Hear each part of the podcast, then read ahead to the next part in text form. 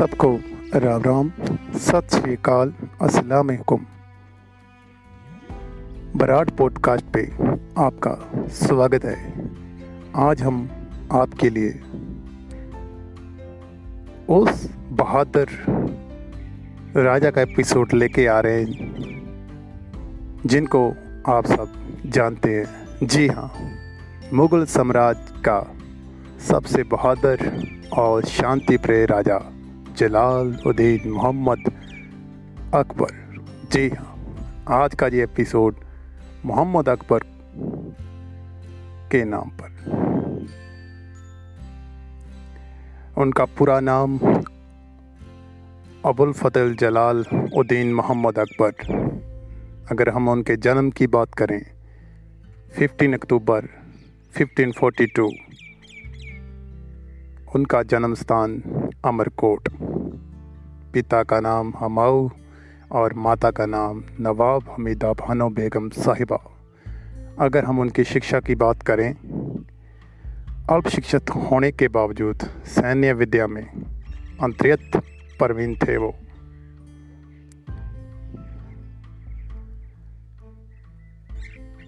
अगर हम उनके विवाह की बात करें तो उन्होंने अपना विवाह इन रानी साहिबा से किया।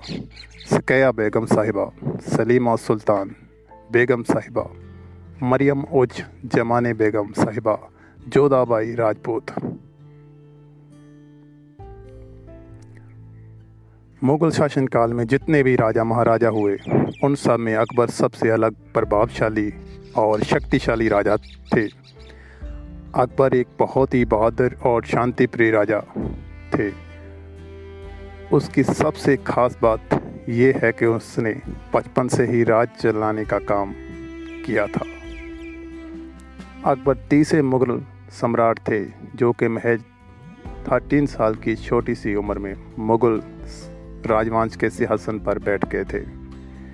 उन्होंने अपने मुग़ल साम्राज्य का न सिर्फ़ काफ़ी विस्तार किया बल्कि हिंदू, मुस्लिम, एकता पर बल देने के लिए कई नीतियाँ भी बनाई।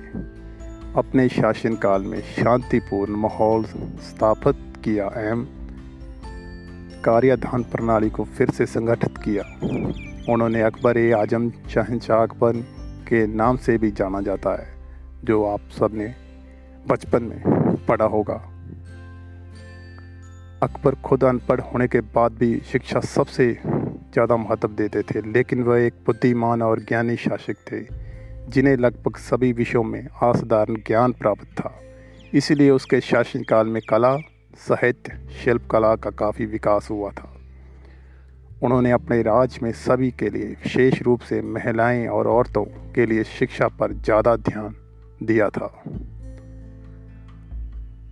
अकबर का, अगर हम उनके प्रबंबक जीवन के बारे में पढ़ते हैं तो जलालुद्दीन अकबर अकबर और फिर से बाद में अकबर एक महान के नाम से जाना जाता था। वह भारत के तीसरे और मुगल के पहले सम्राट थे।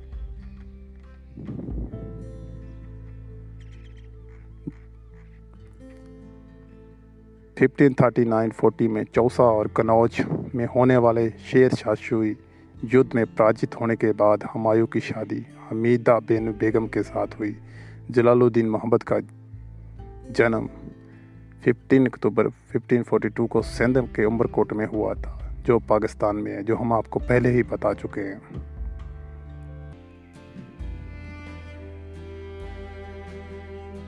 लंबे समय के बाद अकबर अपने पूरे परिवार के साथ काबुल स्थापित हुए, जहाँ उनके चाचा कामरान मिर्ज़ा और आस्करी मिर्ज़ा रहते थे। उन्होंने अपने बचपन युद्ध कला सीखने में व्यतीत किए। जिसने उसे एक प्रभावशाली लीडर और बहादुर योद्धा बनाया। सचमुच, ऐसा था वो राजा। 1551 के नवंबर में अक्टूबर ने काबुल की स्कैया से शादी कर ली। महारानी रकया, उनके ही चाचा हिंदल मिर्ज़ा की बेटी थी, जो उनकी पहली और मुख्य पत्नी थी। हिंदल मिर्ज़ा की मृत्यु के बाद हमाऊ ने उनकी जगह ले ली। हमाऊ ने दिल्ली को 1555 में पुनर्स्थापित किया।